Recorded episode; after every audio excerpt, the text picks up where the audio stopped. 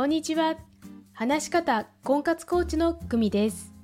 このチャンネルでは、話し方を強みにして、1年以内に結婚するコツをお伝えしています。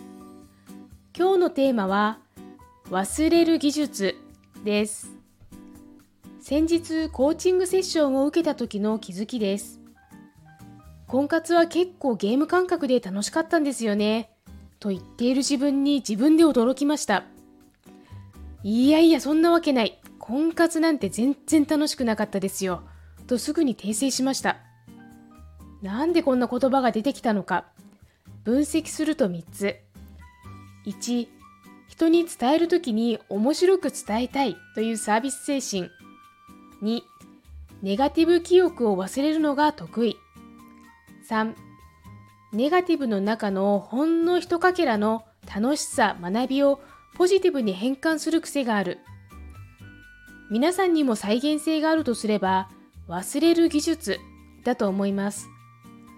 今、辛い状況にいる方も、今の状況が一生続くわけじゃない。1年後、5年後は、そんなこともあったな、という時が必ず来る、とメタ認知をしてみる。今起きたネガティブな出来事も、そこからの教訓、学びだけを抜き取って、あとは捨てる、忘れる。私はこの学びだけを抽出して、自分の肥やしにして、それ以外を忘れる能力が高いんだと感じました。忘れる技術、参考になれば嬉しいです。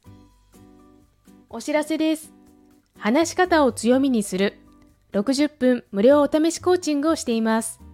概要欄のリンクからご連絡くださいね。私の婚活体験談を聞いてみたいという方も大歓迎です。いいね、チャンネル登録もお願いします。それではまた。